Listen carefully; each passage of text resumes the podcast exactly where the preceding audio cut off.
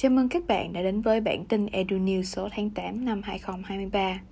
Singapore từ lâu đã là một địa điểm quen thuộc với giới du học sinh Việt Nam, với gần mười nghìn học sinh, sinh viên Việt Nam sang học ở Quốc đảo Sư Tử mỗi năm. Rất nhiều trong số đó đã nhận được các học bổng khác nhau từ chính phủ Singapore cho hành trình du học của mình. Một tin vui là chính phủ Singapore đã quyết định tăng gấp đôi số lượng học bổng cho học sinh Việt Nam trong những năm tới. Bộ Giáo dục Việt Nam và Singapore vừa ký bản ghi nhớ về hợp tác giáo dục, trong đó nổi bật nhất là việc Singapore thông báo sẽ tăng gấp đôi số lượng học bổng cho những học sinh phổ thông xuất sắc của Việt Nam sang các trường phổ thông hàng đầu của nước này. Bên cạnh đó, cả hai nước xác nhận sẽ nỗ lực và tăng cường hợp tác giữa các trường học theo chương trình kết nghĩa trường học và các liên kết tổ chức giáo dục khác để khuyến khích việc trao đổi học sinh và giáo viên.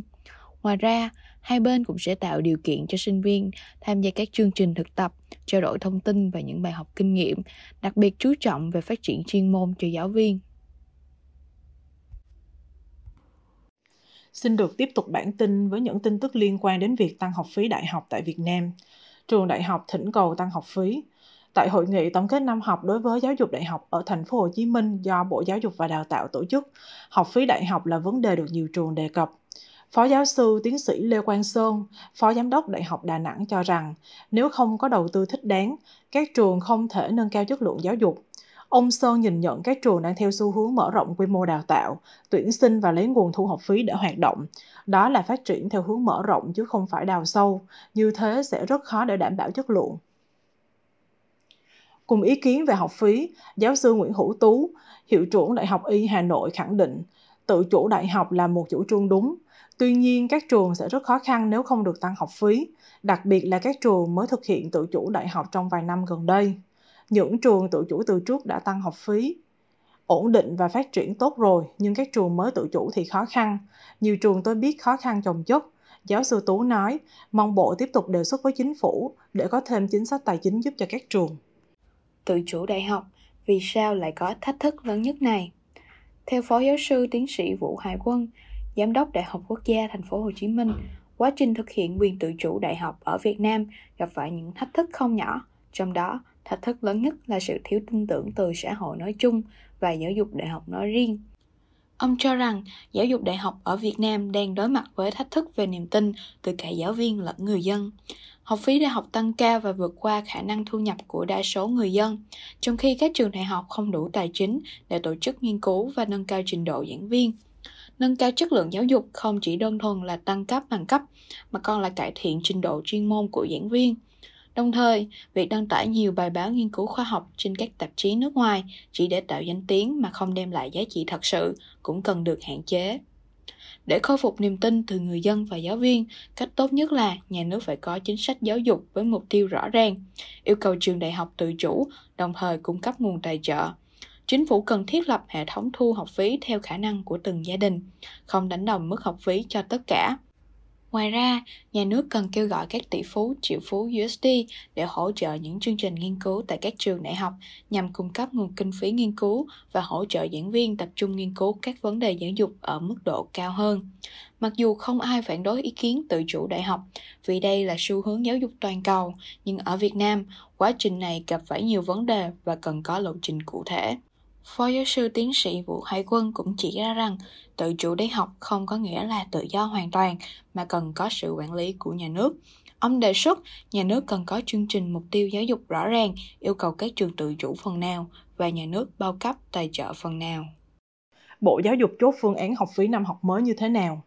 Vấn đề nóng về học phí, cơ chế tài chính của giáo dục đại học được đưa ra bàn luận tại Hội nghị tổng kết năm học hai nghìn không trăm hai mươi hai - hai nghìn không trăm hai mươi ba và triển khai nhiệm vụ trọng tâm năm học hai nghìn không trăm hai mươi ba - hai nghìn không trăm hai mươi tư do Bộ Giáo dục và Đào tạo tổ chức. Ông Ngô Văn Thịnh, Phó Vụ trưởng Vụ Kế hoạch Tài chính Bộ Giáo dục và Đào tạo cho biết, Bộ đã nghiên cứu xây dựng dự thảo nghị định về học phí trong năm học sắp tới, theo tinh thần chỉ đạo của chính phủ. Theo đó, chủ trương sẽ lùi thêm một năm việc thực hiện khung học phí như Nghị định tám mươi mốt.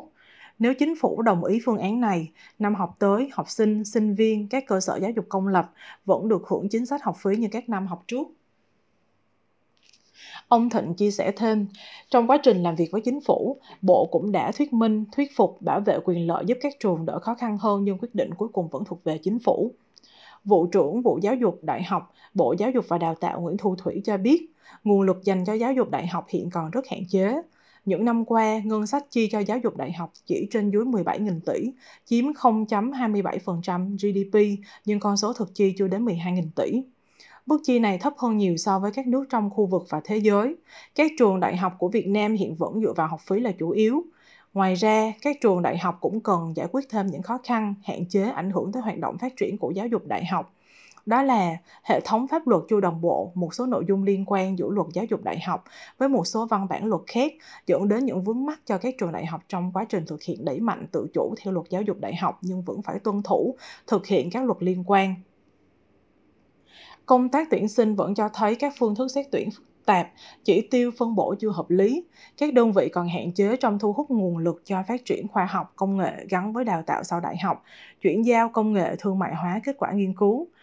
Phát biểu kết luận hội nghị, Thứ trưởng Bộ Giáo dục và Đào tạo Hoàng Minh Sơn thừa nhận thực trạng nguồn lực cho giáo dục đại học còn hạn hẹp. Các trường buộc phải tăng số lượng tuyển sinh để có nguồn cân đối thu chi trong khi các điều kiện bảo đảm chất lượng không được đầu tư tương xứng.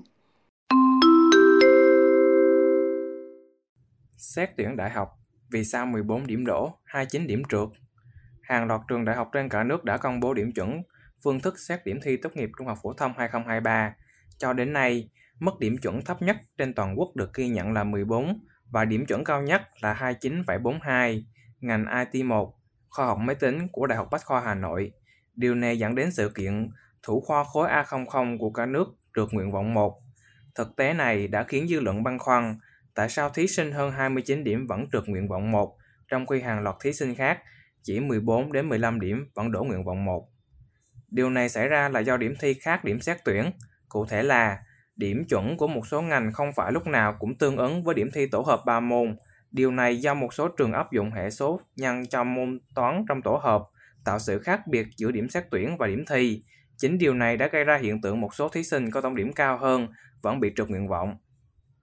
Trường có nhiều mức điểm chuẩn và các yếu tố khác nhau, chủ yếu là do số lượng thí sinh đăng ký và chỉ tiêu tuyển sinh khác nhau cho các ngành, từ đó tạo ra một mức điểm chuẩn đa dạng. Một số trường có điểm chuẩn không tăng cao là do việc áp dụng phần mềm tự chọn tổ hợp tối ưu cho thí sinh. Điều này giúp làm giảm chênh lệch điểm chuẩn và tạo ra sự công bằng hơn trong việc xét tuyển. Một số trường đại học sử dụng nhiều chi tiêu để xét tuyển, bao gồm kết quả kỳ thi đánh giá năng lực của Đại học Quốc gia Thành phố Hồ Chí Minh, Đại học Quốc gia Hà Nội, kết quả kỳ thi tốt nghiệp trung học phổ thông, học lực trung học phổ thông và các thành tích khác. Công thức tính điểm chuẩn có thể bao gồm các yếu tố này. Giải pháp cho thí sinh chưa trúng tuyển nguyện vọng yêu thích. Các trường đại học đang tiến hành tiếp nhận thí sinh đến trường để thực hiện thủ tục nhập học. Tuy nhiên, vẫn có những trường hợp thí sinh trúng tuyển vào các nguyện vọng mà không thực sự mong muốn. Trong tình huống này, thí sinh nên xem xét kỹ lưỡng giữa các lựa chọn. Cụ thể, trường Đại học Duy Tân dự kiến xét tuyển bổ sung một số ngành khối công nghệ kỹ thuật và môi trường. Đối với khối ngành sức khỏe, việc xét tuyển bổ sung sẽ được quyết định sau thời điểm thí sinh hoàn tất xác nhận nhập học trước mười bảy giờ ngày tám tháng chín. Điểm xét tuyển đợt bổ sung phải bằng hoặc cao hơn điểm chuẩn đợt một. Các trường sẽ xét tuyển bổ sung dựa trên số lượng thí sinh đăng ký so với chỉ tiêu cần tuyển.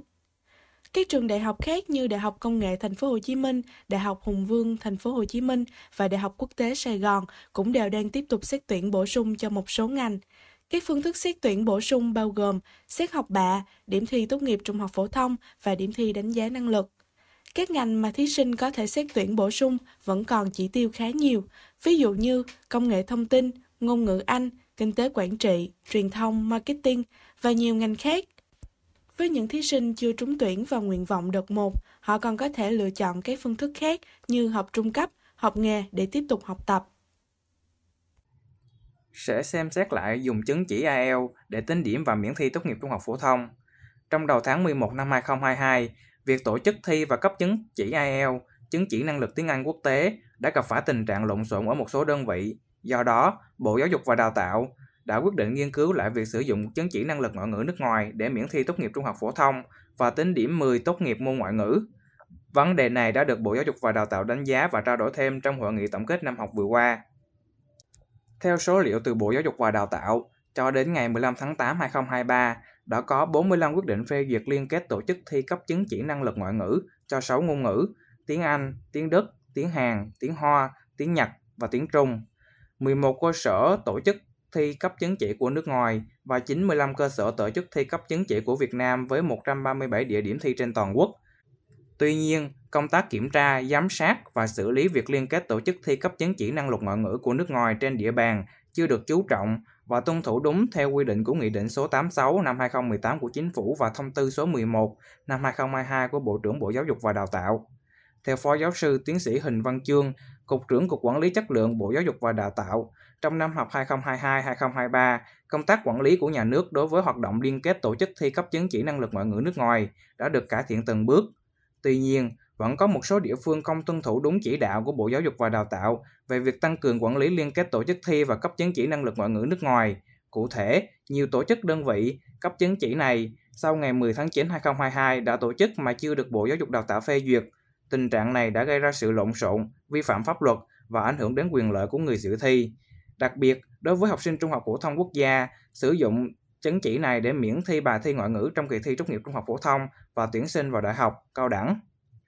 Vì vậy, Bộ Giáo dục và Đào tạo sẽ nghiên cứu lại việc nghiên cứu sử dụng chứng chỉ năng lực ngoại ngữ của nước ngoài để miễn thi tốt nghiệp trung học phổ thông và tính điểm mười tốt nghiệp môn ngoại ngữ. Quyết định cuối cùng về việc này và các biện pháp cụ thể để tăng cường quản lý liên kết tổ chức thi và cấp chứng chỉ năng lực ngoại ngữ nước ngoài sẽ được thông báo sau khi Bộ Giáo dục và Đào tạo hoàn thiện quy trình và các quy định liên quan.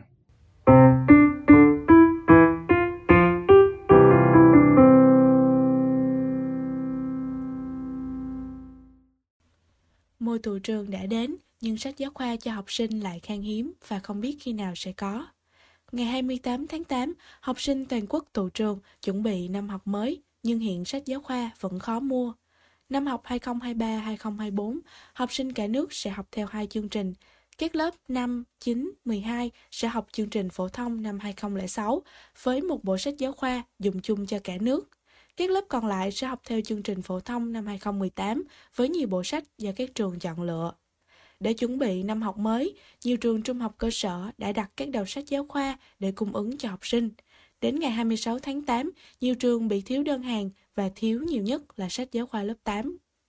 Chúng tôi thiếu nhiều sách lắm, chắc khoảng bốn mươi phần trăm đơn hàng. Công ty cứ hứa hẹn hoài, hết lần này đến lần khác mà giờ cũng chưa biết đến bao giờ mới có.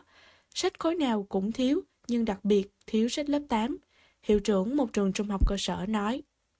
Hiệu trưởng một trường trung học phổ thông tại thành phố Hồ Chí Minh cho biết, năm nay trường cũng đặt sách giáo khoa cho học sinh theo chương trình mới, nhưng theo yêu cầu cung ứng của trường thì trường vẫn đang bị thiếu năm đến sáu đầu sách. Trong khi đó, ngày hai mươi lăm tháng tám, đại diện Nhà xuất bản Giáo dục Việt Nam tại thành phố Hồ Chí Minh nói rằng đã kiểm tra thông tin về việc khó mua sách giáo khoa đã được phản ánh. Theo đó, qua kiểm tra Nhà xuất bản Giáo dục tại thành phố Hồ Chí Minh cho thấy, công ty sách thiết bị trường học thành phố Hồ Chí Minh đã giao đủ sách giáo khoa tiểu học và trung học cơ sở mà các phòng giáo dục đào tạo hoặc các trường đặt theo số lượng đăng ký. Riêng đối với sách giáo khoa bậc trung học phổ thông, do một số trường thay đổi bộ sách học, ví dụ năm ngoái học Chân trời sáng tạo, năm nay đổi qua Kết nối tri thức, nên việc cung ứng còn thiếu một số tựa như công nghệ, mỹ thuật. Nhà xuất bản Giáo dục Việt Nam tại thành phố Hồ Chí Minh vẫn đang tiếp tục chuẩn bị nguồn sách bổ sung cho khu vực thành phố Hồ Chí Minh bằng các giải pháp in gấp, nhập nhanh, điều chuyển sách giữa các địa phương và giữa các miền để đáp ứng nhu cầu phát sinh. Xin được chuyển sang các thông tin giáo dục quốc tế. Sinh viên Afghanistan có tỷ lệ từ chối visa cao bởi Đại sứ quán Mỹ. Chỉ vài tuần sau khi thực hiện chuyến hành trình đầy nguy hiểm ra khỏi Afghanistan do Taliban kiểm soát, Yada Amizi đã nộp đơn vào các chương trình sau đại học hàng đầu tại trường Đại học Hoa Kỳ vào mùa xuân năm hai nghìn không trăm hai mươi hai. Yada được nhận vào Columbia và Đại học New York, và trường này đã cung cấp cho cô học bổng toàn phần. Tuy nhiên, niềm lạc quan thoáng qua đó đã bị dập tắt vài tháng sau đó khi Đại sứ quán Mỹ lần thứ hai từ chối yêu cầu cấp visa du học của Yada. Nhân viên Đại sứ quán thậm chí còn không cho tôi cơ hội giải thích, anh ấy từ chối tôi ngay lập tức và thậm chí còn không nhìn vào giấy tờ của tôi, Yada nói, và lao ra khỏi tòa Đại sứ quán Mỹ trên đường phố Islamabad để khóc. Để có được visa du học, những người nộp đơn như Yanda cần chứng minh rằng họ không có ý định nhập cư vào Hoa Kỳ. Viên chức lãnh sự cần phải tin tưởng rằng người nộp đơn sẽ rời Hoa Kỳ sau khi tốt nghiệp thì mới cấp visa cho họ. Đối với những quốc gia như Afghanistan hoặc những quốc gia có chiến tranh hoặc các vấn đề khác, việc chứng minh rằng bạn có ý định trở về nước sau khi học xong ở Mỹ có thể đặc biệt khó khăn, Stephen Yellore, giáo sư về luật nhập cư tại Đại học Cornell Mỹ cho biết. Theo giáo sư Yellore, Việc đậu visa hay không phụ thuộc hoàn toàn vào việc quyết định cá nhân của viên chức đại sứ quán, mà thường dựa trên bài kiểm tra ý định nhập cư. Theo một báo cáo gần đây của Shoreline và Liên minh Tổng thống về Giáo dục Đại học và Nhập cư, tổng số trường hợp bị từ chối thất thị thực đã tăng từ hai không một năm đến hai không hai hai. Nhóm phân tích dữ liệu của Bộ Ngoại giao Mỹ cho thấy tỷ lệ từ chối đối với người Afghanistan thuộc hàng tồi tệ nhất thế giới, mặc dù sinh viên ở một số nước châu Phi và Trung Á cũng phải đối mặt với tỷ lệ tương tự. Bất chấp những tiến bộ đã đạt được trong những năm gần đây, nữ giới vẫn chưa được đánh giá cao ở các vị trí lãnh đạo, đặc biệt phải kể đến các vị trí quản lý cấp cao tại trường học ở Mỹ. Theo dữ liệu liên bang Mỹ gần đây nhất, phụ nữ chiếm bảy mươi sáu phẩy tám phần trăm giáo viên và năm mươi sáu phần trăm hiệu trưởng, nhưng họ chỉ chiếm hai mươi bảy phần trăm cho các vị trí tổng phụ trách của học khu. Theo cuộc khảo sát năm hai không hai ba do Hiệp hội Giám đốc Trường học Mỹ, viết tắt là a a ét a thực hiện, mặc dù gần bảy mươi bảy phần trăm giáo viên là nữ, nhưng trường học không phải lúc nào cũng là nơi bình đẳng cho phụ nữ làm việc. Một nghiên cứu từ đầu năm nay cho thấy giáo viên nữ kiếm được ít hơn khoảng hai nghìn hai trăm đô so với nam giáo viên khi cộng lại tất cả các nguồn thu nhập ở trường, bao gồm lương cơ bản, lương làm thêm và công việc dạy học vào mùa hè. Nghiên cứu này đưa ra bằng chứng cho thấy lao động nữ ở các trường công bị gạt sang một bên hoặc bị giảm giá trị một cách có hệ thống so với lao động nam. Nguyên nhân phần lớn là do trong thực tế, các giáo viên nam có nhiều khả năng tham gia các nhiệm vụ ngoài giờ ở trường học hơn một chút và họ có nhiều khả năng được trả tiền nhiều hơn cho những công việc đó, đặc biệt nếu hiệu trưởng trường học của họ cũng là nam giới. Việc thu hẹp khoảng cách giới tính ở các trường K mười hai là điều cần thiết để tạo ra một môi trường giáo dục bình đẳng và công bằng hơn. Xin được kết thúc bản tin bằng thông tin về việc một giáo viên tại bang Georgia, Mỹ bị sa thải vì đọc sách cho học sinh về chủ đề bản dạng giới. Xin được hẹn gặp lại các bạn trong bản tin EduNews số tiếp theo. Thông tin về việc một giáo viên tại bang Georgia, Mỹ bị sa thải vì đọc sách cho học sinh về chủ đề bản dạng giới. Quyết định này được đưa ra trong bối cảnh phản ứng dữ dội của phe bảo thủ trên toàn bang Georgia đối với việc giảng dạy và đọc sách liên quan đến chủ đề lờ giê bê tê ở trường. Hội đồng trường học ở bang Georgia đã bỏ phiếu để sa thải một giáo viên sau khi các quan chức cho biết cô này đã đọc một cuốn sách về sự chuyển đổi xu hướng tình dục cho học sinh lớp năm của mình, và các quan chức đã cho rằng điều này là sai. Hội đồng trường học quận Cobb County, bang Georgia đã bỏ phiếu với tỷ số bốn ba để sa thải Katie Rinderle.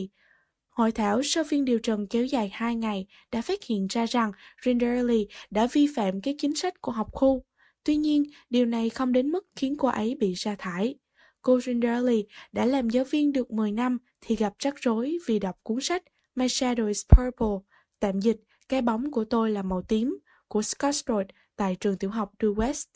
Vụ việc đã thu hút sự chú ý rộng rãi như một bài kiểm tra xem giáo viên trường công có thể dạy gì trong lớp và hệ thống trường học có thể kiểm soát giáo viên đến mức nào. Quyết định này dựa trên những chính sách mơ hồ nhưng có chủ đích sẽ dẫn đến việc nhiều giáo viên sẽ tự kiểm điểm bản thân nhiều hơn vì sợ rằng chính bản thân họ cũng không thể biết ranh giới vô hình này được vạch ra ở đâu và làm sao để không vượt qua nó.